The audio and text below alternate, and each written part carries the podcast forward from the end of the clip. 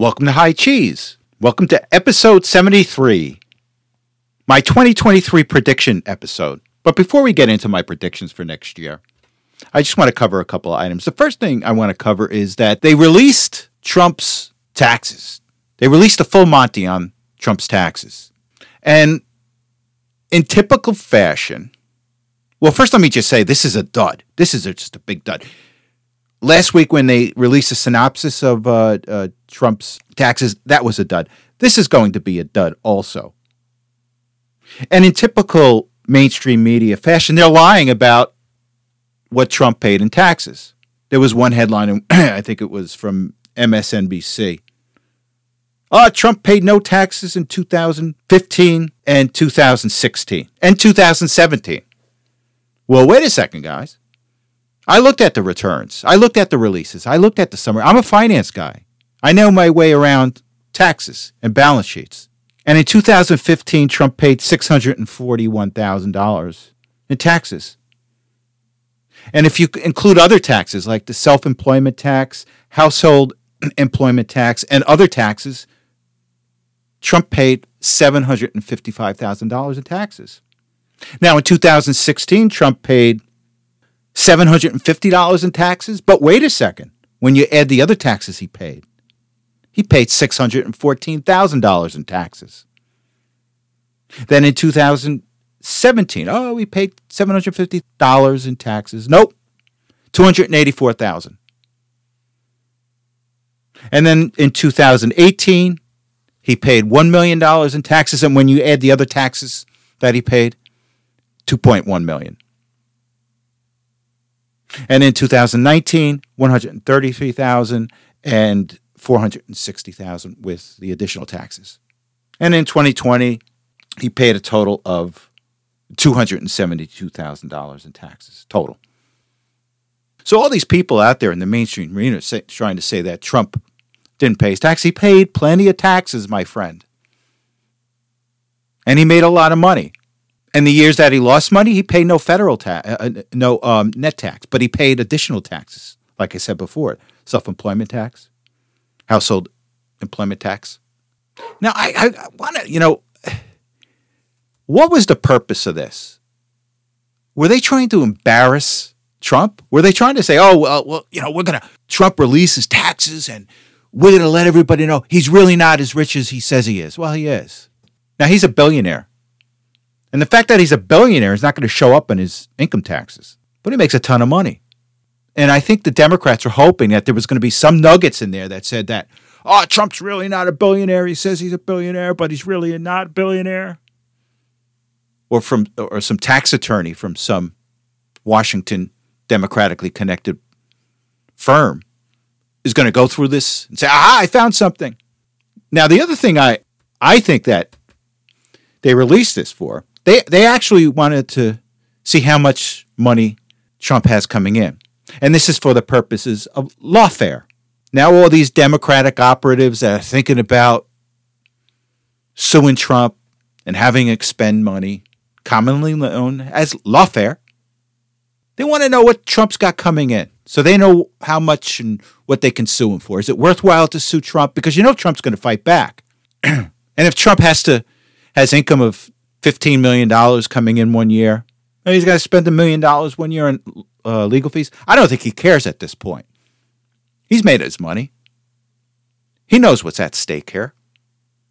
But I think part of it was the uh, Democratic operatives that were looking to sue Trump. They just wanted to know what he has coming in. So they were hopefully hoping that they could drain him financially. And they can't drain Trump financially. He just makes too much money. He's worth too much money. But I know in the back of their minds that's what they were looking for. So this is just a big old waste of your time, waste of my time. Democrats are going to look to try and find something out of this just to keep Trump in the headlines in a, in a negative way. Trump doesn't care. We don't care. So this is going to be a big dud, a big waste of everybody's time. So we shall see. John Stockton, the NBA Hall of Famer, uh, one of the top five point guards in NBA history. he's been being attacked by the media about his positions on vaccines. And the latest one is about him saying, well, the media is claiming that he said that there were a thousand pro athletes that have dropped dead from the vaccine. And let me just play this clip and then we'll come back and discuss. And this is a clip from Michelle Tafoya's podcast. I don't know if you remember Michelle Tafoya. She used to uh, work the sidelines on Sunday Night Football. And then earlier this year, she had left to start her own podcast and do her own thing. And boy, did she get lambasted by the woke sports media. And let me just read a quick, quick article, and this is from Yahoo Sports.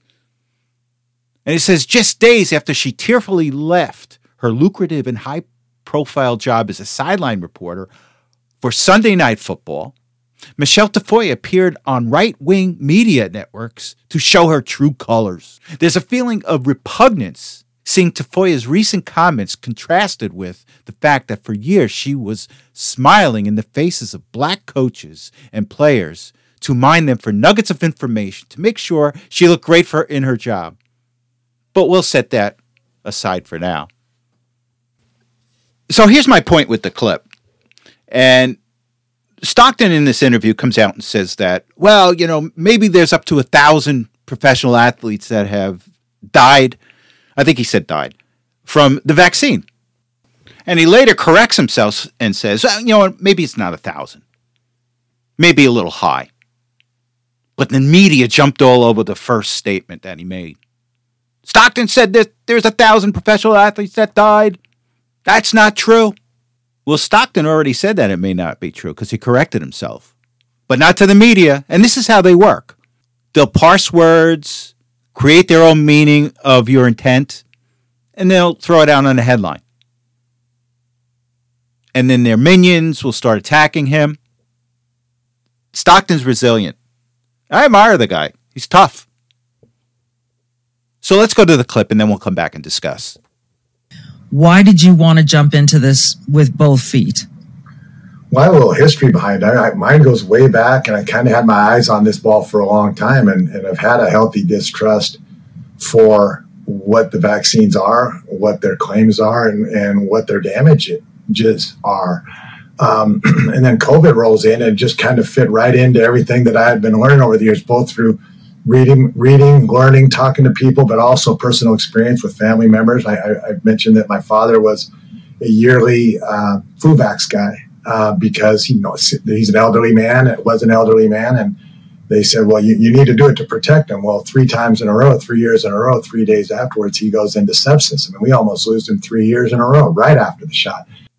I was kind of geared up when COVID hit. Then they then they start taking away our freedoms one after the other. They forced with the mask, which, as you know, is like giving a, a, a chain link fence to, to keep mosquitoes out. It, it doesn't work and they're being forced on us. Testing's being forced on us. Uh, mandated medicines, whether it's even a vaccine or not, we can get into that. Were forced on us, and so I, I just felt like I have a duty. I, I, I, know these things. I have to start opening my mouth a little bit and tell, start telling people what I know, and they can make their own choices. You know, I, I would be derelict if I didn't ask you this question, John, because uh, there's there's one article here, and, and quite a few of them mention this, that you you claimed that 100 150 athletes have dropped dead be, since the vaccine came out. Where did you get that information? Well, I got it from a lot of places. Otherwise, I would have never had the confidence to share it. That, that's the beauty of it. Is I, I mean, I, I have quite a system that I go through before I open my mouth, especially with statistics. And I knew at the time 150 was dramatically low.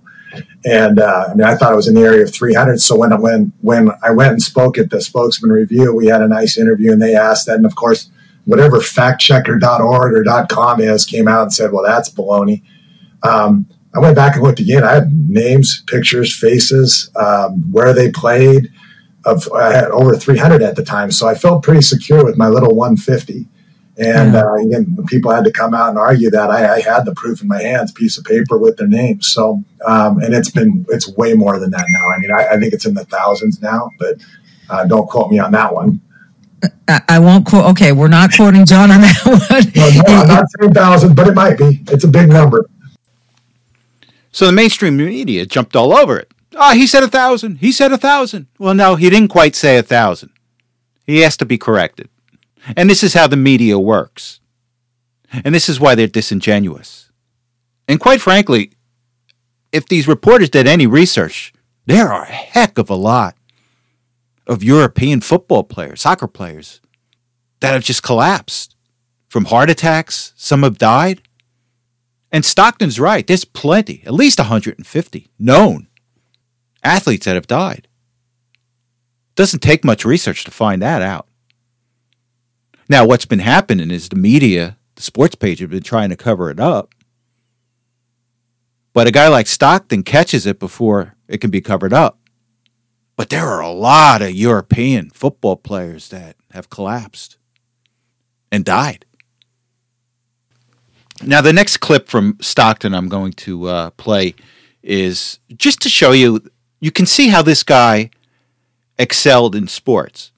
You know, I, I play sports, my, my family have all played sports. And one thing you have to know as an athlete, when you've got somebody on the ropes, you've got to lay the hammer down on them. You have to have the killer instinct. I'm not saying kill people, but Stockton has this. And the upcoming comment that he makes about, okay, the tides have turned, but we can't let them off the hook. And it's just showing what a really competitive athlete that Stockton is because we cannot let these people off the hook. The tides have turned on the vaccine. It's not enough for us. Well, let's just play the clip and then we'll come back. John, how optimistic are you that we will learn from what we've just been through in the past few years?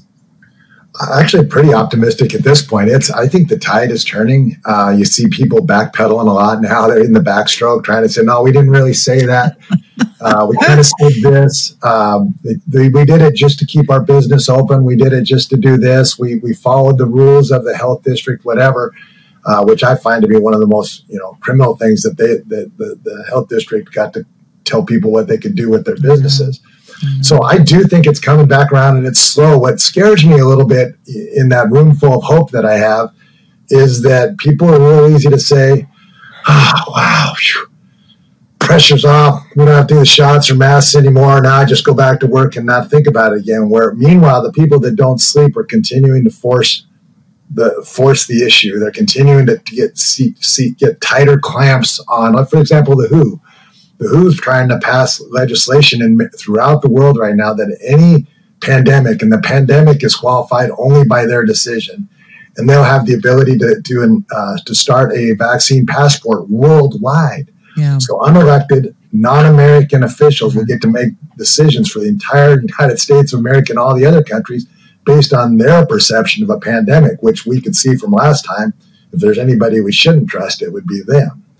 And they're saying, no, no, trust us. We've got yeah. it. And they have complete control over us. So that scares me that we're letting off the heat, letting off the pressure on that. We need to make sure that they're held accountable for these decisions and, the, and these purposeful decisions. Now, one of those people who is not letting them off the hook is Ed Dowd. Ed Dowd is a former BlackRock employee who went off and started his own hedge fund, Phinance Technology. Now, what he also has done is he also has done a statistical analysis on the abnormal mortality rate of individuals from 25 to 64 after the vaccines were introduced. So these are what Ed has done is he's taken numbers from insurance companies and actuaries as well as the CDC. And what actuaries do is they help insurance companies determine what your premium should be every month in a simplistic way.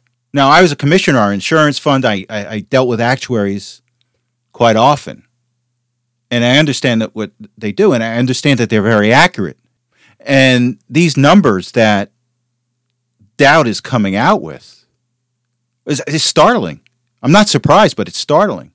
And he makes a correlation between the vaccine mandates and the astronomically, significantly higher mortality rates of individuals 25 to 64 and disability rates, particularly among women. So let me just go to a clip, and this is a clip. Um, Dowd's being interviewed by Dr. Drew.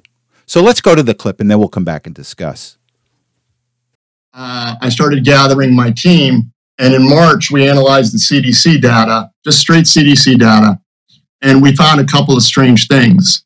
Um, the CDC on their website didn't break down break it down by age. They showed all ages, uh, and it looked like you know the pandemic in year two was almost as bad as year one, but not quite. But when you broke it down by age, there was a strange and alarming signal, and particularly in the 25 to 44 age cohort, the millennials. Uh, that cohort um, experienced into the fall of 2021 an 84% rise in excess mortality. And that's a signal in Wall Street. You know, that's a temporal signal that something has changed and something I suspect was the fact that um, you got to remember if you go back to 2021, uh, corporations were starting to mandate the vaccine well before Biden even, uh, at, you know, gave his executive order on September 9th. Um, Goldman Sachs and Morgan Stanley were already mandating vaccines in August, and they led the way on Wall Street, and they led the way in corporate America, quite frankly. So that's when it really started to hit, and then people had to choose between um, keeping their job or not could you could you tell the causes of death that were responsible for that second derivative change? In other words, w- was it uh, or do you have access to that data? What, what, makes what my brain immediately does is I go, oh, we saw a lot of suicide and opioid and alcohol deaths that went straight up in that age group. Also, were you able to parse that out? So, uh, that the the the pushback is exactly what you just said, and I'll address that. So, people said, hey, hey Ed, you know, hey, great, Sure. But those are, you know, there's suicides, deaths of despair, opioid addiction, uh, fentanyl addiction, and uh, missed cancer screening treatments. Those are the three reasons. And fair enough. Okay. If, if, if, if the excess mortality had gone up to 20% and leveled off, that would have been fine. But my problem with it was the temporal rate of change into a three month event that we all know occurred. And I, I find it very hard to believe that uh, everyone decided in a three month time frame to excessively commit suicide, overdose on fentanyl, or miss cancer screening treatment. So there was a signal there. There's no doubt in my mind that something happened in 2021 using simple deductive reasoning. The only thing that happened that would cause working age people between 25 and 64 to suddenly see that kind of increase would be the one thing that changed vaccines and mandates. Dowd then goes on to talk about disability rates. Now, disability rates and mortality rates are a little different. Mortality rates are about death. Uh, disability rates have to do with uh, when a worker gets injured long term. And, uh, you know, we're not talking about short term like workers' comp, we're talking about long term injuries. So let's go back to Dowd. Uh, my uh, two PhD uh, partners in my hedge fund did a study on disability in August and we looked at it and it was pretty stunning. And then it kind of fits with what I just told you about the insurance industry. The general population, overall US population, ages 16 through 64, their disability rate rose in 2021 from an average of about 7.5% to 8%. So that's a 6.6% increase in disability. And if you look at the graph, it shows a definite change. And so they analyzed what's called the year over year rate or rate of change. And they came up with the fact that that, that was a three standard deviation event, which on Wall Street only occurs uh, 0.03% of the time. So something happened. It's a signal. And then Dow went on to say that the disability rate for women was much higher than the disability rate for men during this period which makes sense because if you listen to uh, Naomi Wolf and her studies that she got from her Pfizer requests, and she found that these vaccines hurt women much more than they hurt men. Now, you read about uh, the mortality rate, and I think the mortality rate affected uh, men much more than women, but from a disability standpoint, from the actual um, being hurt by the vaccine, but not being killed by the vaccine, it's affected women much more than men. And Wolf's done a, a number of reports on the studies that were provided to her by Pfizer that said that there is risk to women's reproductive organs by taking the vaccine. So this kind of makes sense. It all ties out to a nice little package. So that's where we are with this. And I want to switch you to uh, Ed Dowd testifying before Ron, Senator Ron Johnson's hearing on vaccines, which took place uh, earlier this month. So let's go to that and we'll come back and discuss. Um, the bottom line is we saw 2020 pre-vaccine and 2021 and 22 post-vaccine. There was a mix shift from 2020 to 21 of excess mortality from old to young. So in 2020 it was mostly old people. We also saw um, a mix shift in uh, disability starting to rise in May of 21. Um, the excess mortality has shifted so much so that it's uh, it's pretty phenomenal what you see here in the charts before you. This is not my data. This is the Society of Actuaries. In 2021, in ages 25 through 64, the employed people of our nation covered under group life, they experienced a 40% excess mortality. Startling information. Well, Dowd's got a book. If you want to take a look at it, it's called Cause Unknown The Epidemic of Sudden Deaths in 2021 and 2022. You can get it on Amazon. And uh, good luck, Dad. you know, I just want to spend a couple of moments on George Santos, the lying congressman elect from New York. Now, I'm not sure if I should highlight the fact that he's so special because he's a liar, because most politicians lie. But he's told some whoppers. He said he went to Baruch College. He didn't go to college. He said he was gay. Uh, it's kind of up in the air. He was married for five years. He Said he worked for Goldman Sachs. He never worked for Goldman Sachs. what else? There were just a number. Oh, he said he was Jewish. And he wasn't Jewish. He's not Jewish. He's Catholic. And he gets elected. So now what they're doing is they're, I guess the federal government's doing an investigation, and I think the local government's going to do an investigation on what are they going to find? What's illegal about a politician lying? And I just find it ironic that there's a lot of politicians that are really quiet. All the federal agencies. All the bureaucrats are saying things. None of the politicians. I think one or two of them may have said something, but most of them are quiet. They probably went back and checking their resumes to see if there's any mistakes. but the ironic thing is, what happens if Santos turns out to be an effective congressman? What's going to happen next time he runs? And, you know, with all the yahoos that we have in Congress right now, we've got the senator from Connecticut claims he fought in the Vietnam War. He didn't fight in the Vietnam War. We've got an ex President Clinton who perjured himself. And just a few notable things. You know, we got another president of the United States. You can keep your doctor with Obamacare. That was a whopper. So, you know, I, I think the only thing that they can look at is maybe his uh, election reports, his um, see where his money came for his contributions uh, to fund his candidacy. Who knows? But we shall see. You know, in a sordid way, I'm kind of rooting for the guy because he's kind of blatantly the worst of a bunch of liars for the most part. So we shall see. Okay, one last thing before we go to my predictions for 2023. Uh, the J6 committee pulled back their subpoena for Donald Trump. Now, aren't they a nice bunch of people? I think that was the last thing they did before they disbanded or informally disbanded. So I'm sure Donald Trump is very happy about that. Okay, let's go to my predictions for 2023. And my first prediction is your taxes are going to go up.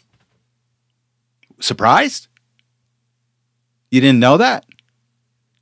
Well, as part of the Inflation Reduction Act, there's going to be a 6.5 billion natural gas tax, a $12 billion crude oil tax, and a $1.2 billion coal tax. And that's all going to raise your costs for energy in your house, one way or another. So it's really not a prediction, but I'm not sure if everybody knew this. Okay, let's go to real predictions.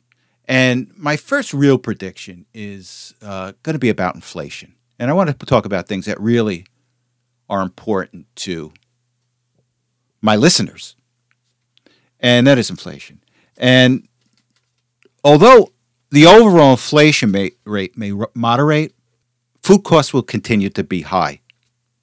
And you know, the inflation rate comes out, and it's essentially about a, a, basket of goods, which includes housing and used cars and uh, new cars, um, certain types of energy, gasoline.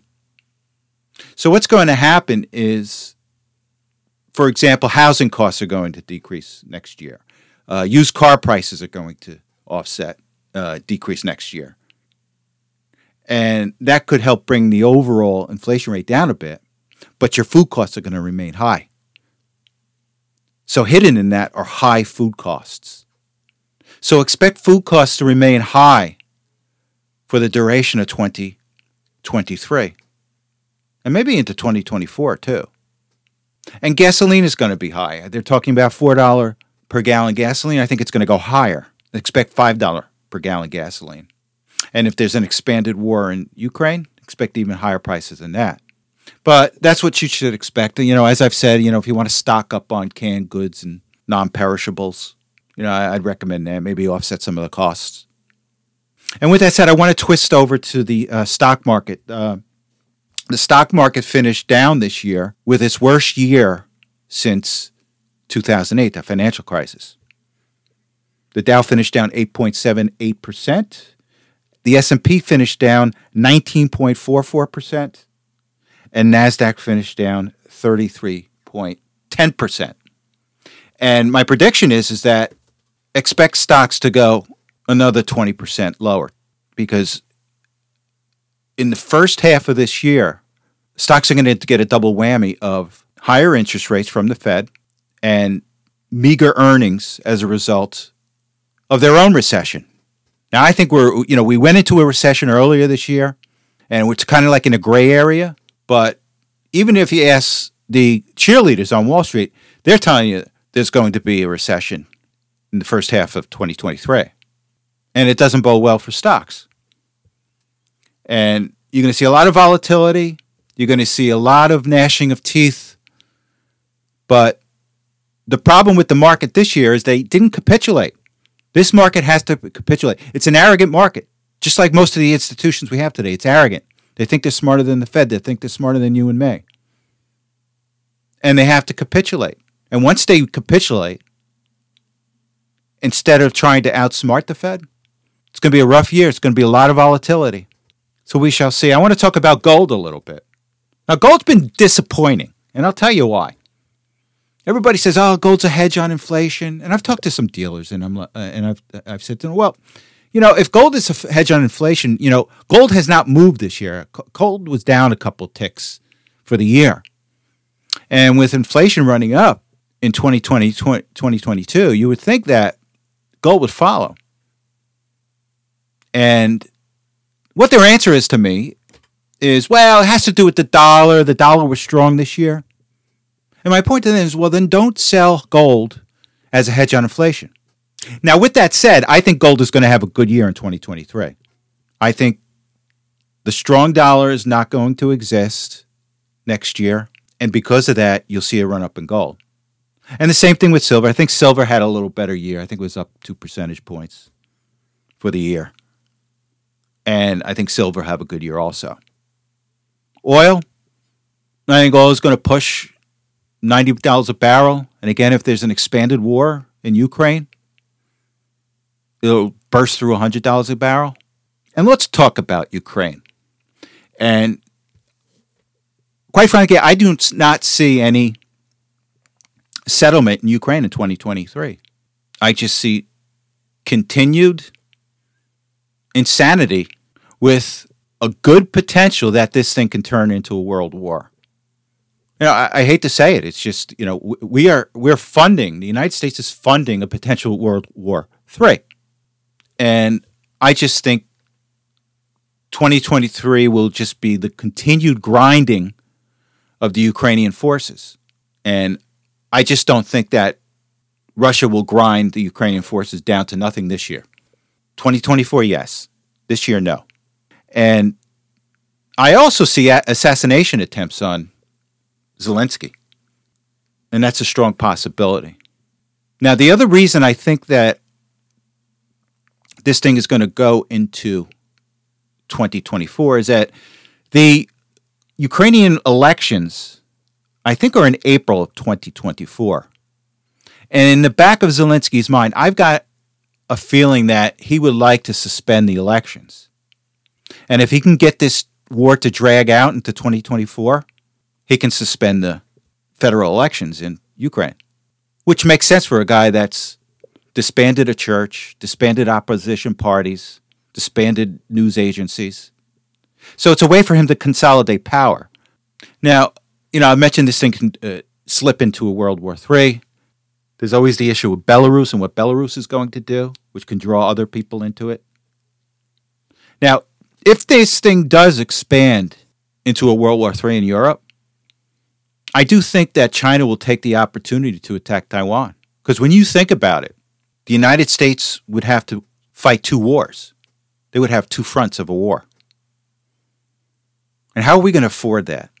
You know, do you remember the fall of the Soviet Union? It was simply because Ronald Reagan in the United States outspent the Soviet Union, which essentially caused the Soviet Union to go bankrupt because they could not keep up with the defense spending that the United States was doing. Now, are Russia and China looking to do the same to the United States? Because think about it. We're spending we spent $100 billion in Ukraine in less than a year. What are we going to spend in Taiwan if China attacks Taiwan. Another another 100 billion? Think about it. That's 250 billion a year. A quarter of a trillion dollars. It goes right to our debt. I'm just extrapolating some numbers to get to the quarter trillion, but that's going right to our debt. And while I'm at it, my prediction is we're going to add at least another trillion dollars to our debt in 2023. Now, there's a possibility that that could be held up with a vote on our debt ceiling. And I think that's going to come up around June. And right now, the Republican House, because they got screwed by Mitch McConnell, has lost a lot of leverage over the budget and over our spending. And one of the few tools they have left is this debt ceiling.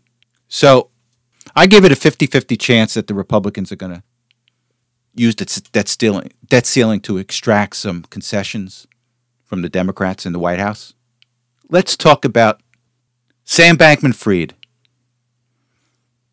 Here's my prediction on Sam Bankman Fried for 2023. Quite frankly, I don't think anything happens to him this year. If there is anything that happens, it's going to be a slap on the wrist. And the reason is because he's got both sides paid off. And I know the game that's going on right now. Her, his parents, her, his politically connected parents, are on the phone trying to find some lead into the Department of Justice. Any connection that they can find at the Department of Justice. Oh, can you do take it easy on my son? Send do me a favor, send a message to so and so. Take it easy on my son. We'll put a good word in for you in the private sector. And the problem is he's got both sides paid off. He got some Republicans paid off, mostly Democrats, but that's why he's probably going to get a slap on the wrist if anything happens to him this year. I'm not convinced anything's going to happen to him this year. There's, there'll be litigation, but that's what's going to happen to good old Sam. Let's talk about crypto. Crypto's going to have another nightmare year, but it will survive. You know, we're coming. We'll be coming out of this at some point. This craziness at some point. I don't think it's going to happen before 2024. It's going to have to happen under a new president, likely Trump. And speaking of Trump, I don't think that Ron DeSantis is not going to throw his hat into the ring this year. This year. Okay, and with that said, listen, I had a really good year. This is my first year doing this, and uh, I enjoyed it. I hope you enjoyed it too. And you have a good, safe New Year's. And I will talk to you next year. Okay, thanks. And have a good, good weekend.